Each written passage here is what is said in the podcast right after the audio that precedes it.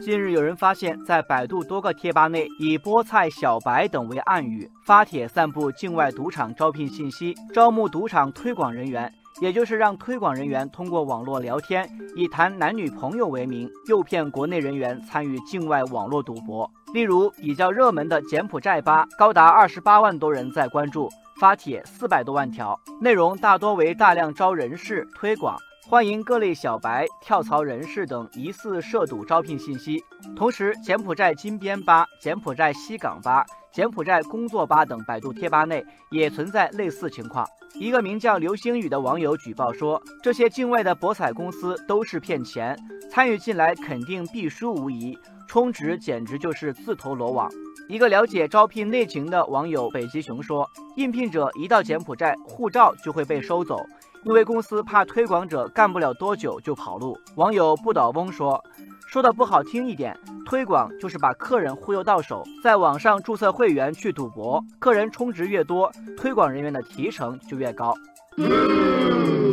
针对这件事，百度方面回应说，已经对相关不良内容做了不主动曝光处理，并收集相关线索上报公安等主管部门。并表示坚决反对利用百度贴吧平台进行违法犯罪的行为，会积极配合公安机关严厉打击利用钓鱼手段进行境外招赌的不法分子。同时，百度方面还提醒广大网友注意甄别信息，珍爱生活，拒绝赌博。网友兰草花说。事件发生后，百度方面的应对倒是挺积极，但是作为贴吧的运营方，事件没曝光之前，难道平台上涉嫌违法的行为检测不出来吗？网络运营不能当甩手掌柜。网友蒲公英说：“大数据、人工智能发展到今天，平台上还有几百万条涉嫌赌博的信息在传播，这有点说不过去吧？”